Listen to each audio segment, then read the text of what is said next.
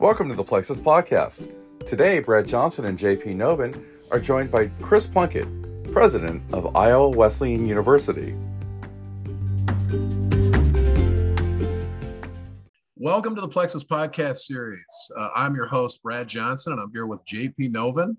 And today we are with President Chris Plunkett of Iowa Wesleyan University. How are you today? I'm very well. Thanks for having me. Of course. We're very happy to have you. So let's go ahead and, and take a walk back in time, walk you through your background a little bit, and, and talk to us about your journey. Journey that has led you now to the presidency at Iowa Wesleyan, the first female president at the institution. Um, and maybe we start with your mentors. Sure. Who are your Who are your mentors? You know, it's interesting because I think sometimes you'll come across people who, when they're asked that question, they often will have one person, sort of a key person who jumped out and filled in a gap in their life, maybe when they were in high school or college. For me, it's been it's been kind of different. I mean, uh, maybe cliche, but I always do refer back to my mom, who was a teacher. She was a middle school science and math teacher, and she always really taught me there were just no boundaries in what I could do and no gender barriers to what I could do. So that was a presence throughout my entire life.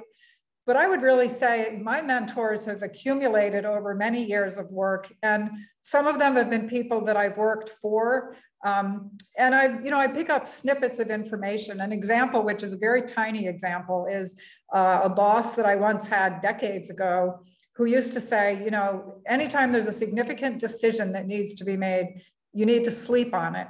And it was just a small piece of advice, but in observing how he executed his decision making, it made a lot of sense that you know you shouldn't be leaping into a significant decision on the spur of the moment. And i've always carried that in as part of my my way of thinking through difficult or challenging or significant decisions. Um, so i've had mentors like that but in all honesty i would say the most significant mentors i've had have been people who work for me because i have learned so many lessons in leadership how to be a better leader, how to be a better listener, how to be flexible, how to allow the people that work for me to grow in their careers and and sort of be a mentor to them but in doing so they're they're mentoring me so really honestly the people that i've worked for me and then right now i have the most amazing team of cabinet colleagues that i could ever imagine much smarter than me, much more capable than me. And I learn from them every single day um, the way that they go about their work, um, the ideas that they have. Um, and I think we all push each other to be better.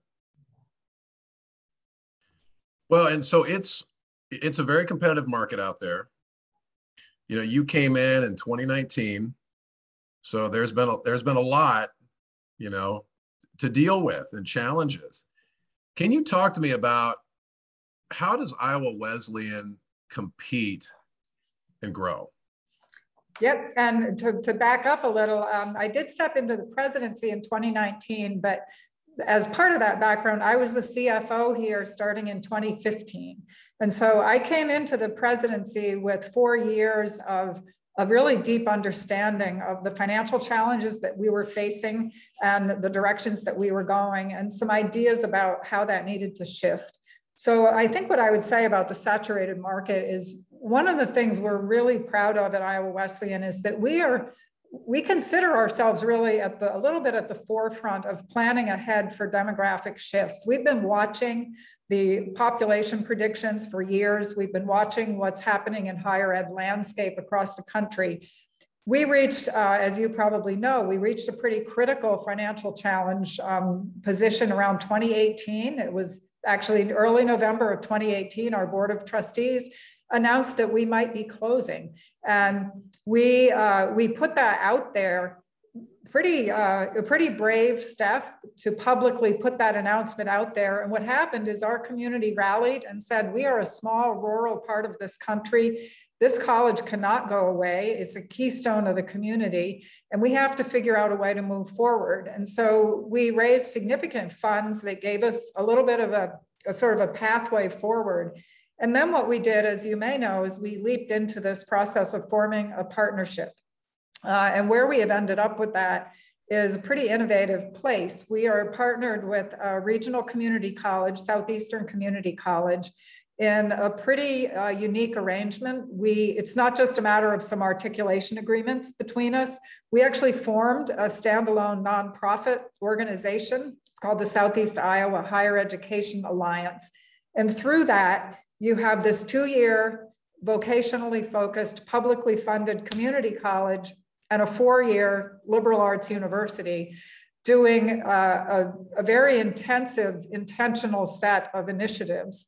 And I think what's made us able to compete, number one, we are very small. Um, at our low point during the most challenging times, we actually hit uh, 358 undergraduate students. This year, we're at 700, uh, excuse me, 670 undergraduates, um, a total of 830 something of head count in terms of graduate students included. And I think I think the niche that we now occupy, uh, a lot of students and prospective families have taken note of that, and I think that's that's what's made us competitive. You pointed out this has been a very challenging time. Uh, we're in the midst of a pandemic still. Um, during these past two years, which one might argue were about the most challenging you can imagine with COVID, our enrollment went up 25 percent. And as you probably know, the national average for the same two years was a 6% decline. Um, so we've taken uh, significant steps. We, we switched from the NCAA Division three to NAIA. That provided a huge boost to our athletic enrollment. We launched a student success center and devoted significant resources to staffing up to eight eight employees who are entirely devoted to supporting students who are entering the university and how they can be successful. Um, and to tie in, just to give context to that, 50% of our students are first generation students, 50% are ethnically and uh, racially diverse, and 65 to 70% are low income. And so we have begun to develop um, a very identifiable set of initiatives and programs that serve these students. Our retention rates have taken a tremendous step forward. Um, our enrollment has gone up and we're also working throughout the region on economic development in, in rural communities around us. And that's another source. Again, you ask, how do we find students in this saturated market?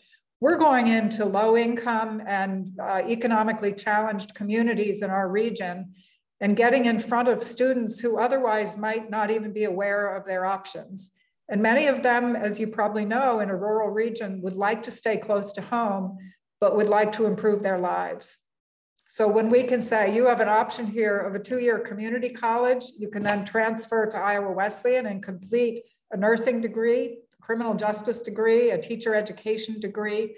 Um, so I think the saturated market for us, um, I don't think it's saturated here because we are surrounded with communities that have real challenges with workforce development. And we just need to get in front of these young people and um, help them understand what their options are. So online is a part of your uh, your offerings as well. Um, I know that um, a large percentage, in fact, I believe all graduates are online, and there's a good percentage of undergraduates that are online too. Um, how do you how do you differentiate between recruiting an adult learner versus a traditional age student? And then the second question to that, you had mentioned retention rates. Um, what steps are you taking to ensure persistence through to graduation? Yes. So uh, in terms of your first question in recruiting, I think a lot of the recruiting work for our online program is, as you pointed out, with an older adult market. Um, and again, because we're sitting in a region where there are quite a lot of people who have at some point in their life possibly begun a degree and then got sidetracked and never completed it, we have a pretty ready market. And I would say the challenges we've had with our online program have been getting uh, the program built up internally in terms of staffing and leadership, uh, and then really starting to work with regional businesses and communities and schools. Um, an example on that in terms of, of recruiting adult students is the community college has a very strong nursing program. They graduate, I think, upwards of 50 nursing students every year, many of whom pretty much walk across the street to the regional health center and get good paying, you know, entry level, but good paying nursing jobs. Um, the hospitals have come to us and said, that's wonderful because there's a shortage of nurses. But they said, we also need nurses with advanced degrees so that they can become directors and leaders and managers in our hospitals. And so that's an opportunity. You have these nurses who don't want to give up their jobs, they want to keep working, but they also would like to get a bachelor's or a master's degree we can provide that opportunity through an online arrangement or a hybrid, you know, where there's some face-to-face labs, um, but some, some online classes. So I think we have a lot of creative ways that we reach out. In terms of persistence, uh, uh, several years ago, I'm trying to remember when it was, it must have been around 2015, the CIC invited us to be, uh, they accepted us into their program. It's called the Persistence and Completion Academy. And they put you through a one-year program as a university, all of the, the institutions that are selected, and helping you walk through a process for improving your, your you know, activities in that area. So we have had for quite a few years a robust persistence and completion council on our um, university campus. It consists of probably more than 15 members on that committee that are from all, all arms of the university. And I think that the work that that group does is probably one of the biggest reasons for our enrollment growth and retention. We are small enough that we can quite literally have our hands on every single student if that needs support. Small example, we have 140 football players this year. That's been part of our enrollment growth. 50 of those would be varsity, 50 would be varsity reserves, that leaves about 40 who may not necessarily be completely happy with their athletic experience. They're probably not going to get to play that much. So in our persistence and completion council, we can get a list of names from our coaches and who will say, these are the students that we think may be at risk of leaving. In that group of 15 or so people, somebody will know each of those students and they'll say, I, I know that student and I know that he sings in the choral group. Maybe we can get him engaged more in musical activities. Um, I know that student, maybe he can do some football coaching with the YMCA in one of our local communities. And so the, the benefit of our size is that we can take such an incredibly personal approach to each student. Same thing, that Persistence and Completion Council will review students who have unpaid bills, how can we reach out to that family and explain a process of setting up a payment plan? Um, so we literally just work individually with students and have seen remarkable success with that. Mm-hmm.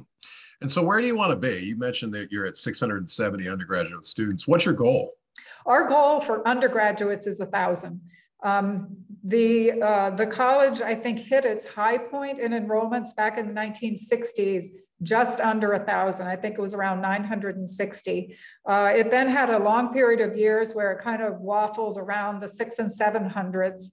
And then when we switched from the NAIA to the NCAA Division three in 2011, um, I think that decision one of the things that was not addressed in advance is the impact it would have on, on current enrollment. And we mm-hmm. dropped, that's when we dropped very rapidly in the course of about three years, we dropped down to 350 some undergraduates. And we've been climbing out of that spot ever since. So we're pretty pleased with where we are right now. Um, the number of transfer students from the community college has gone way up. Uh, we used to just get a handful of them. We got I think about 16 this fall. We have another dozen or so on the line for the spring. And then for next fall, we expect to gradually get up to closer to 50 transfer students a year. So. Mm-hmm. And you have a large percentage of out of state students, is that right? We do, although that's been changing with the recent work we're doing that I've just been talking about. Sure. When I arrived here in 2015, I believe we had fewer than 50 Iowa students, which is kind of interesting for a university that's located in Iowa. Most of our students then were Illinois, Missouri, um, you know, kind of regional, but not Iowa. Our athletic program now attracts quite a lot of students from um, Texas, Florida, really all around the country. But our number of Iowa students has gone well up into the over, you know, over 100 students we also have 110 or so international students, um, but the remarkable thing that makes us stand out with that is they are from 35 countries. we're not talking about a, a large you know, cohort of students from one or two countries. So we've been named for repeatedly for the last several years the most diverse campus in Iowa. And so, you know, talk to us a little bit more. You've shared great stories about community, um, the local community, and that partnership that you have. You know, and oftentimes we find that institutions survive, and just as the cities that they are in, you know, they really go hand in hand and work very closely together. So, you know, you in part are the president of an institution, but you also play a little bit of a role of a mayor of the city potentially. Can you talk to us about that community relationship and how you've expanded that? Yes, and I'm, this is where you've touched on something that's it's both relatively new to me and it's probably the thing I am most excited about right now because what happened with this is we've been working on our new strategic plan, which we uh, we really live by our strategic plan here. We very seriously. It's not something we shelve and ignore. So we've been working on a new one. And as part of that process, we hold community meetings outside the university to find out what people who live in our region want to see in, in what we call their university. You know, what, what does the community want? And so often those meetings consist of um, maybe a member of our board of trustees will invite a group of friends and neighbors to their house and we'll meet with them and talk about the university. Well, in one uh, recent meeting that was held in one of Iowa's probably highest poverty communities, uh, very economically depressed region, um, a lot of drug use, uh, a lot of um, domestic abuse, child abuse, a very, very struggling community.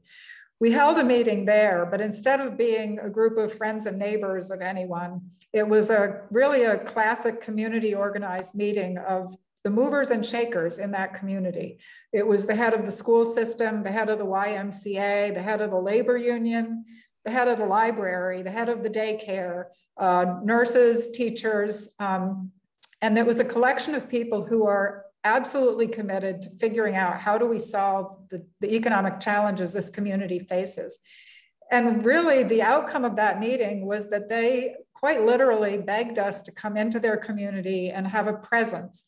They said the young people in this community, the word college is not even part of their narrative. It's not that they think they can't afford it or they, you know, they have to stay on the farm. They don't even, they don't even believe it's an option. And so we're already directly working one-on-one. The YMCA said, can you bring student athletes to the YMCA a couple times a month, mm. start shooting baskets with our high school kids or our younger kids, talk about college. Can you bring our kids from the YMCA onto your campus to see what a college campus looks like? The superintendent of schools said, can you come into our school and set up a program of faculty members who come in and talk about what you can do with a major in criminal justice or healthcare or teacher education. The daycare director said, I hire 18 year old college graduates for seven or eight dollars an hour. Can you get in front of them and tell them you could get an early childhood education degree and do so much more with your life? Because if you don't, they'll still be earning seven or eight dollars an hour in a daycare center 20 years from now.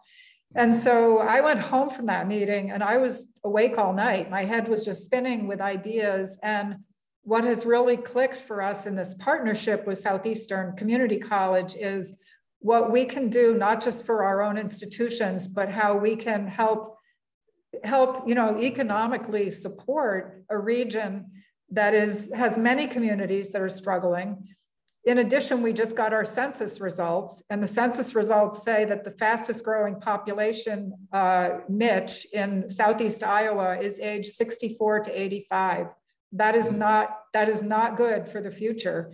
And so we're, we have extra, you know, incentive to work in these communities and say, how can we keep these students in the region, but get them a higher level of education? Mm-hmm, mm-hmm. How do you define student success? You know, student success, I have what may be considered a little bit of an old fashioned definition of that, which dates me maybe. I know these days so much focus on higher education is on what is your career going to be? What are you going to get a job the day you graduate and how much will it pay? I come from that era when going to college was really about learning who you are. Um, I entered college as a music major because I played the cello and I liked it. A year later, I switched to being a German major because I had a friend from Switzerland and I thought it was cool learning how to speak German with her. A year after that, I got a job working in a bank and I got interested in business. So I, I ultimately graduated with a business degree. But I can assure you, I never went to college thinking I'm going to go down a pathway to be a college president. It would never in a million years have crossed my mind. And so for me, student success, yeah, I fully understand these days the economy, workplace opportunities, the employment outlook is very different than it was, you know, 40 or 50 years ago. So I understand the need to understand how you're going to get a job. But to me, that cannot be the only the only answer to what student success is. And you know, our mission statement says that we want students to have meaningful lives and careers. And we really mean that, that it's the life that matters. And so for me, student success is how do you work with other people? How do you work within the community to give back? Um, what do you know about your own strengths? What do you love doing? Um, and and how do you want to how do you want to see yourself in your relationships with community and family and globally as a global citizen uh, and so that for me is what matters while obviously at the same time providing career support and opportunities for you know training towards a career sure yeah i'll tell you relationships mean a lot yeah absolutely relationships it's such a simple word it's so cliche but it means a lot Yes. It really does. Yeah. So how how do you engage uh, alumni? Yep. So actually, that's something that we had a little bit of a, a, gap in for a few years. We had a vacant alumni director position. Uh, our advancement office did did what it could, and we certainly continued to communicate with alumni and hold some events. But in the last year, we have brought in a director for that program who is amazing. Um, and she, I think our homecoming this past fall was probably our, our best one in many, many years. Uh, more people came back for it than ever before. They reconnected. And then, of course, once they reconnect with each other, it reconnects them with the university. And uh, our advancement vice president and I have been back on the road this year after COVID. Uh, and a lot of what we're doing is getting together with alumni to talk about what we're doing here, to talk about our growth. Um, and so, you know, I think probably a lot of what we do with alumni is, is fairly typical, traditional. You know, we, we're trying to build up our database. We keep in touch with them uh, as best we can through, you know, and again, as you guys know in what in your work, um, it requires a lot of keeping up with what is the latest you know, is it Facebook? Is it LinkedIn? Is it Instagram? Um, mm-hmm. has it changed to something new? Is it Twitter? Um, and so it it does take a lot to keep on top of that when you're a small institution because we don't necessarily have the resources to have a specific social media expert. You know, we have we wear many hats here. Um, so I would say our way of keeping in touch with alumni right now is quite traditional and yet we have a lot of energy behind it. So it's it's working, but it you know we have to continue to expand that. Know, Chris, it's really refreshing to hear about your student success uh, philosophy. Um, to me, because I was a philosophy major, right? And yeah. my my immigrant parents they flipped over when they heard about me switching to philosophy. What are you going to do? But I think that self awareness and I mean, I, I, went on to create four companies. This is this is this is another one that I've been involved with. But as a philosophy major, you never know what you're going to do. So I think that self-discovery is is really refreshing. It's not because you just don't know. This is the time you get out of home. You, you're able to think. It is supposed to be a little fuzzy, isn't it? And, and absolutely, I, I, it's fascinating hearing you're a philosophy major because there are a few of those majors that back in my era those were the most sought after employees because they were the ones who knew how to think through problems, how to continue with what we now call, of course, lifelong learning. Um, I remember when my daughter called me, she was a music major just, you know, maybe a decade ago. And she called us up one day and said, I don't know whether I should stay in college or not because I feel bad. You're spending all this money on tuition, and I'm majoring in music, but I'm not going to have a career in music. And we said, that's okay. That's exactly what you're supposed to be doing. If you love music, study music, and you will find a pathway forward. And interestingly, my husband, who ran a software company for many, many years, way back, you know, 20, 30, 40 years ago, he told me that his he hired many many software engineers you know he had maybe 10 of them and he told me the vast majority of them were music and philosophy majors. Um, and in particular this is kind of a humorous side note in particular they were oboe players that is interesting but, but you know those connections between music and math and the the way the brain works um, are very well known and it doesn't mean you have to be a computer science major to go out and be a very successful computer science entrepreneur. Absolutely. I often talk with our engineers. I said, I can't code anything, but I could tell you what needs to get done. Yes. Okay. And, and I think that whole education liberal arts is going to be, this comes up with a lot of uh, university presidents because computers will be able to do a lot of the assembly work, but problem solving will remain the domain of humans. And, you know, for our listeners, um, you all have a very interesting history, over 177 year history, right? Yep. Could you talk a little bit about that? That's that's very fascinating. You, you, you've been around since before the Civil War. We've been around, we were just talking with some visitors about this. So we're, this is our 180th anniversary. We'll celebrate in February. We've been around since before Iowa was a state. And yes. so the initial name of the institution, I'm forgetting it right now, but it was something like a collegiate, you know, academy, and it didn't have the word Iowa in it at all. Um, it later became Iowa Wesleyan University at some point 40 or 50 years ago, it went back to being uh, Iowa Wesleyan College. And then in 2015, we reverted again to being a university as we added some master's degrees. But you know, we have uh, one of the things I love about Iowa Wesleyan. We have a long history of um, supporting women and international students and students of color long before uh, that was common. Um, we have the, the, one of our alums from the 1800s is the first woman that was accepted into the um, bar to become a lawyer in the United States, Belle Babb Mansfield. Um, more recently, you know, more recently, Peggy Whitson uh, yeah. became the first woman commander of the space station, uh, holds the longest serving space record. Uh, she's one of our graduates. Um, Ray Van, Roy Van Allen, who discovered the radiation belts around the Earth, um, that now bear his name. The Van Allen belts was one of our graduates. So we're, we had our first international student from Japan in the 1800s. So um, we're pretty proud of that history. Uh, we have a building on our campus that's the longest operating academic building west of the Mississippi. You know, it goes way back into the 1800s when we were first formed. So um, it's a it's a fascinating history, and what draws me here is the difference that we can make. Um, my, my original hometown, I'm a Vermonter, and my hometown is in Middlebury, where Middlebury College is. And you're probably familiar with Middlebury College. It's one of the, you know, really most um, financially well-off institutions in the country, uh, a fairly wealthy uh, population of students. And people used to ask me, you know, why don't you work at Middlebury College? You literally live right in the middle of the campus practically.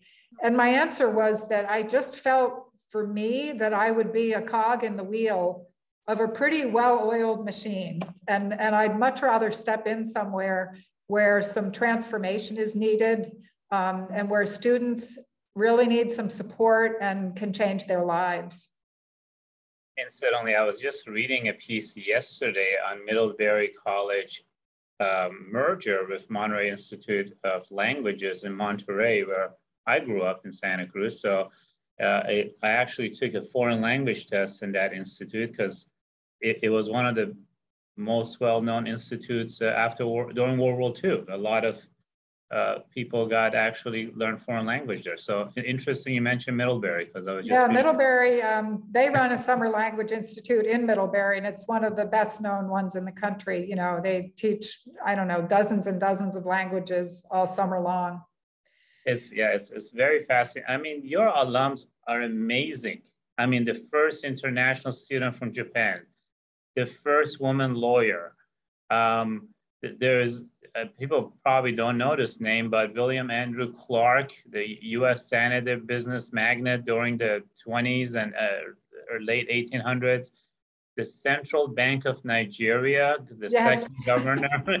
you, you have some very, very important, and you also have a lot of athletes that, that have gone to the major league. There, uh, um, you know, Sandy Sandberg, football player. Yep. I, I was very impressed um, about the quality and the big names that your institution has given out. Uh, now, you are the first woman president. Right? I am. Uh, tell us about that. And also, you're the first woman president who actually has an really an MBA path rather than a PhD education path. So, That's right. Um, tell us about that journey, becoming a president, becoming a woman president, and and and one that is very fiscal with, with an MBA degree. What does that mean for you on the campus? Sure. Yeah, I think I have a, a, somewhat eclectic background. It's not a very expected one, I think. And as I said, I never, I never set out to be a college president. Um, when I finished uh, my master's degree, the first job I got, um, and I'm always, I always sort of am staggered to say this. The first job I got, and, and you will not believe how deadly this sounds, I was a government cost accountant for oh. a com- it gets worse for, for a company that manufactures the gaskets that seal the doors shut on bomber aircraft. It oh, was a it was a very specific company. Um, and at that time, I was in my 20s. I had my MBA. This was a, an era when an MBA for a woman was was kind of a big deal. And I marched off to that job with my hair in a bun and my suit. And I thought, I thought I was kind of the cat's meow, you know, and I worked at that company for almost probably less than a year. And I thought, what am I doing? This has this has no meaning for me. I'm I'm adding up numbers for a company that makes parts on bomber airplanes. It doesn't it doesn't mean anything to me. And so I went on. The next thing I did is I worked for. Um, you're both too young, I bet, but um, they're the very first desktop software, uh, which ran on a pretty big computer. It what you know, it sat on your desk, but it was a giant thing. Was called VisiCalc. Oh. VisiCalc was the precursor to Excel. So VisiCalc was the very first personal software that ran on people's desktops and it was rows and columns and you could put numbers in and do things with them.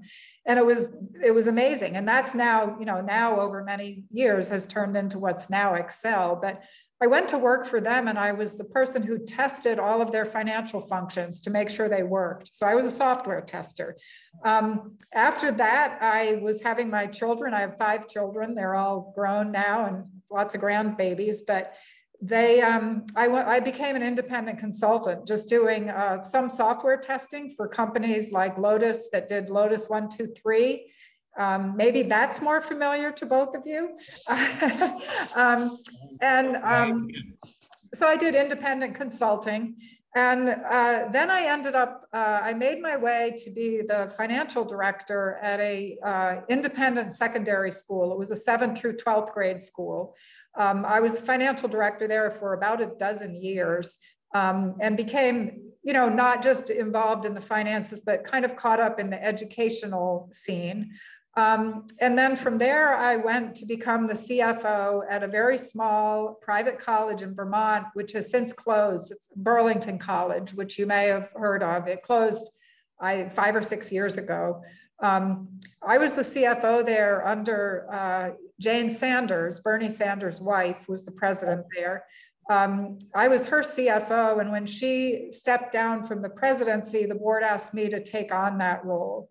Uh, I stayed in that role only two years. It was not a good fit for me. Um, that was a truly one of the smallest colleges in the country. It had less than a couple hundred students. Um, it was not um, academically, it, it wasn't a, a, fit for me there. So I was asked to join the registry of college presidents, which you may have heard of. The registry places interim administrators in higher education, kind of like the higher ed version of traveling nurses. So mm-hmm. you, you often are asked to step into a six month or a one year interim role.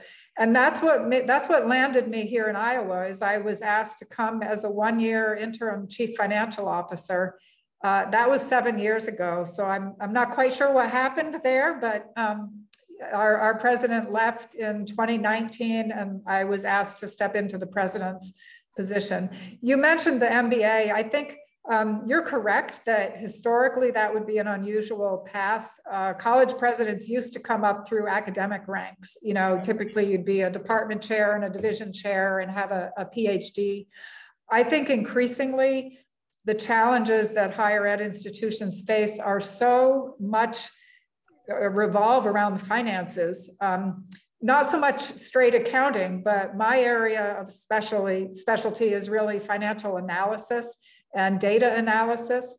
And I think that was that was the main reason that that these both of these uh, you know college and university um, moved me into the president's role because that's what was needed was a lot of analysis of um, financial position, what were we going to do about it, how are we going to grow enrollment, what do the numbers look like.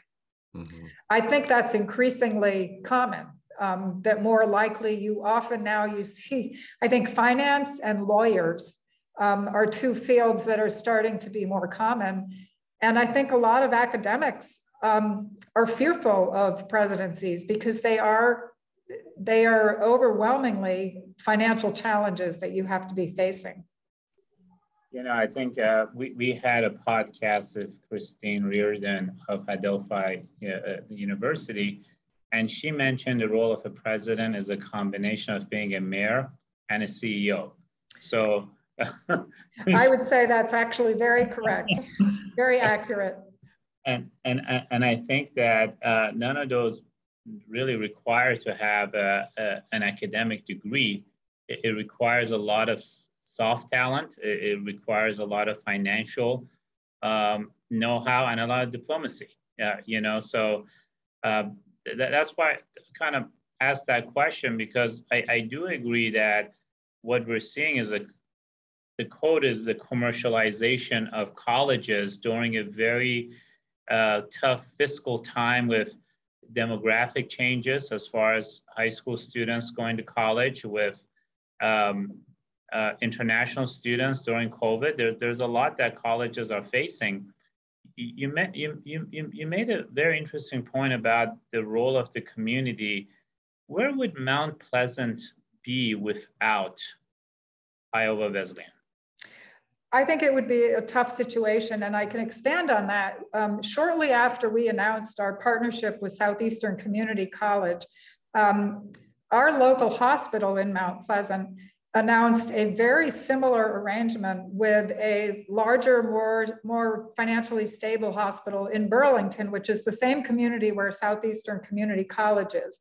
So here you had a university and a community college partnering and a smaller hospital and a larger hospital in the same two communities partnering.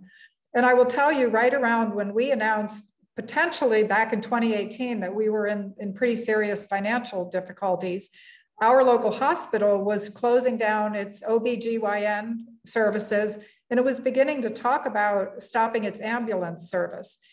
So what we think right now is, is pretty remarkable about Mount Pleasant is you have a, a, an example of a rural regional corner of America that two years ago was at risk of losing both its hospital and its university.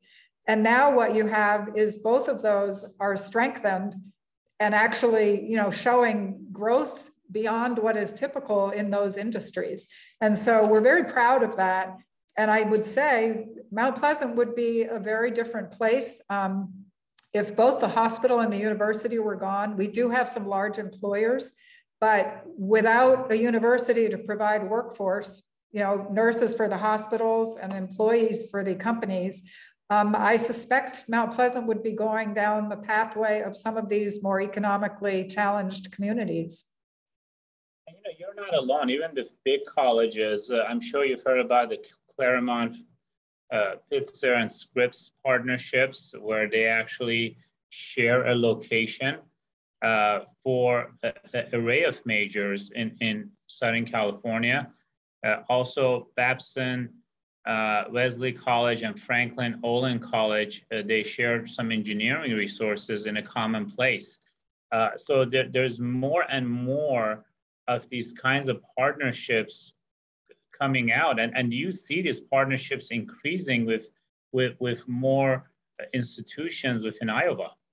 I think that that's very true. An interesting story we've heard um, from some of the outside organizations we've talked to, like the CIC, mm-hmm. is there's a large number of small private colleges that are simply unwilling to acknowledge that they may be facing financial challenges or maybe need to change direction. And that's dangerous because if you don't acknowledge it, it can creep up on you pretty quickly. If you have a significant enrollment drop or something economically or financially comes apart, uh, it can be difficult to solve those problems quickly.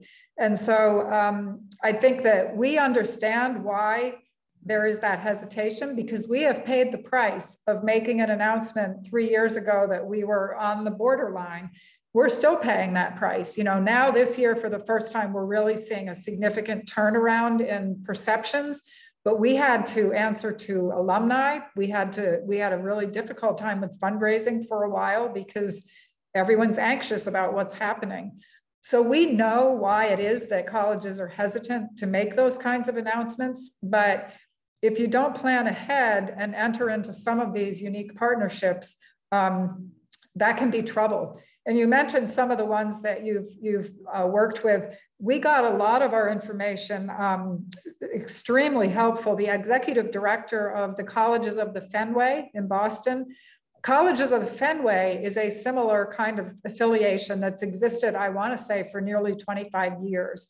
Uh, and Claire Ramsbottom, their executive director, was extremely helpful in providing us with some uh, language for our bylaws.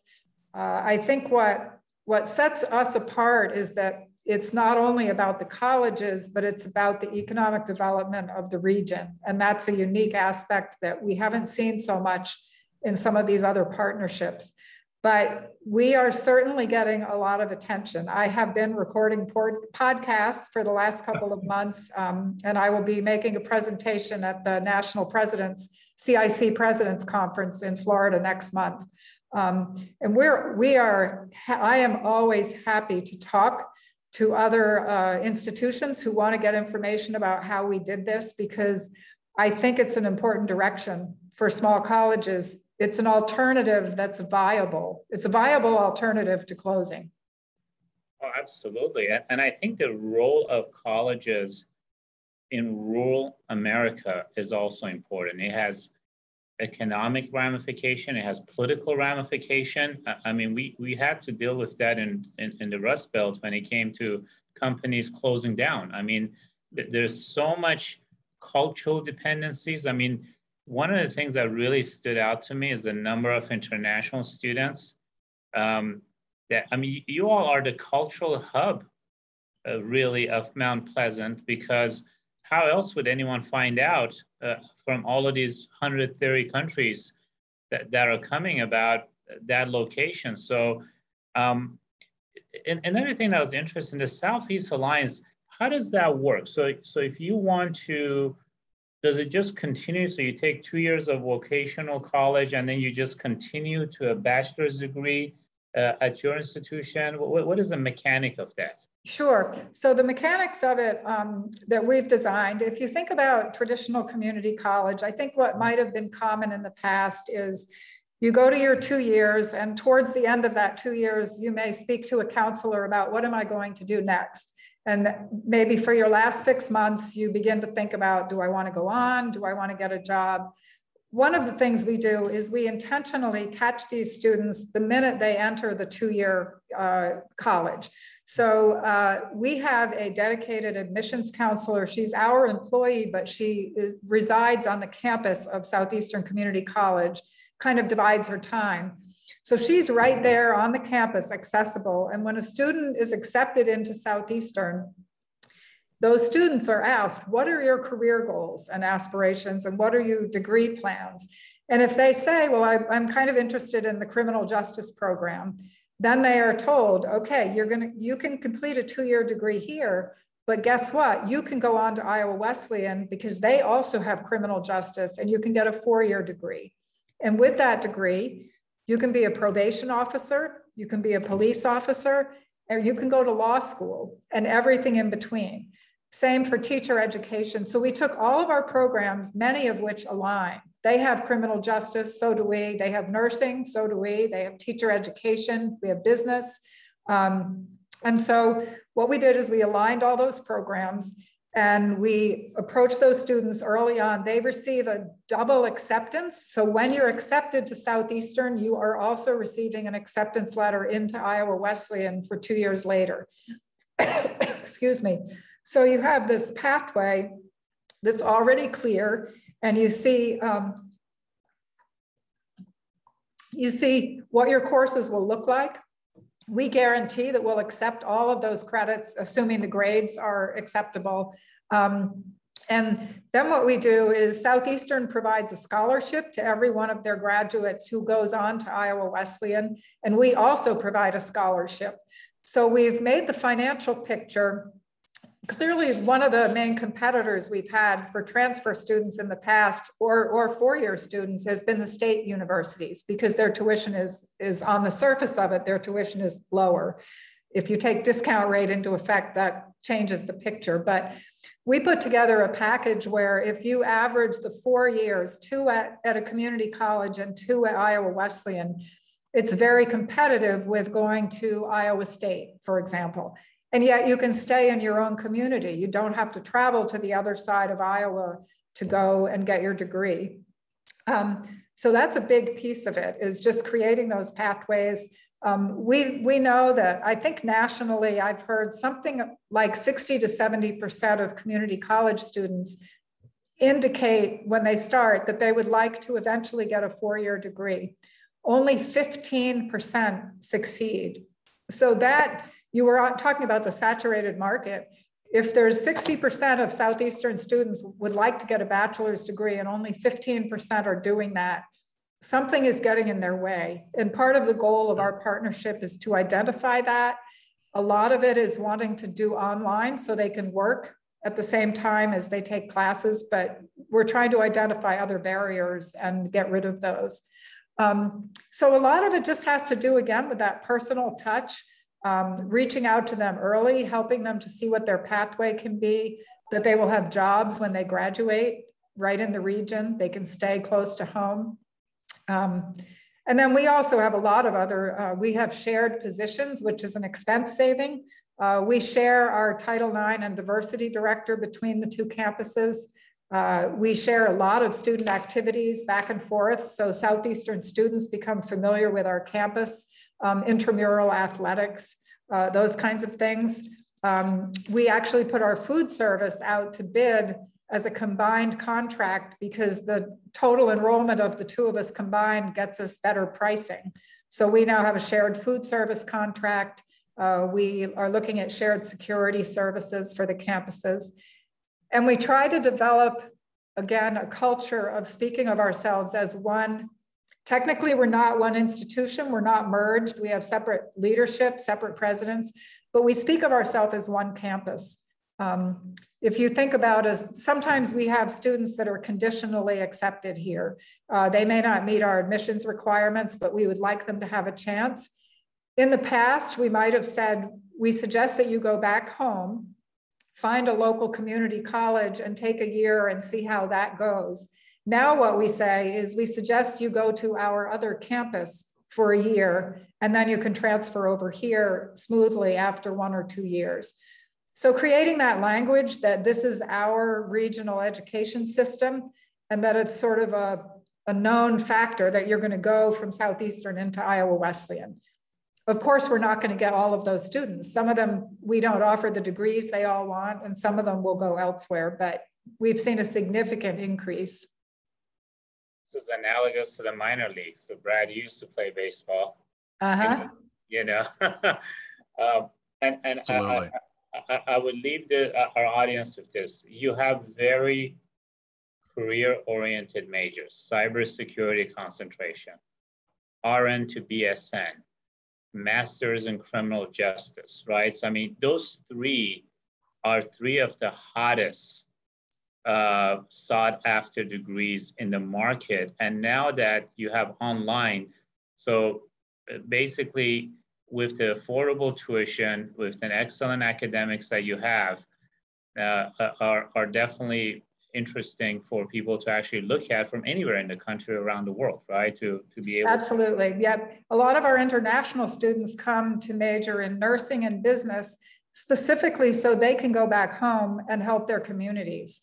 Uh, you know, we have students from areas that need those kinds of resources, and we're we're proud to be able to do that, while at the same time, you know, providing career opportunities and education for our own regional students right here in Iowa, which is probably our highest priority, is to make sure that we're serving the students in Iowa right now. Um, to be able to do that. And we're also part of our new initiatives and our strategic plan.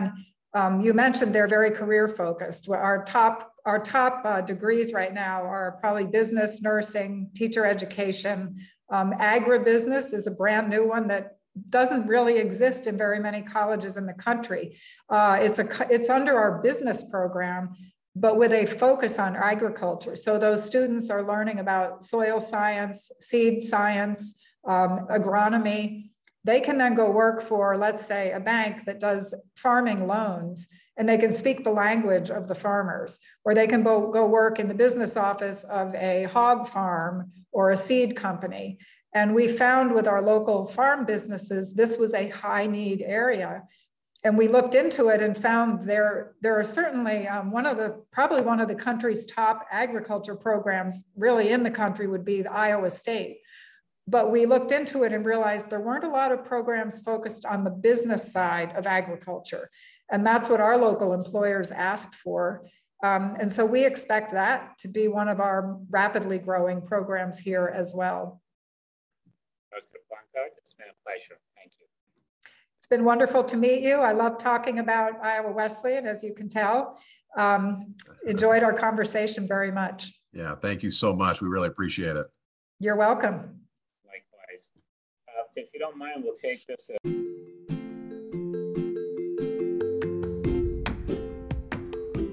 We hope you enjoyed today's podcast.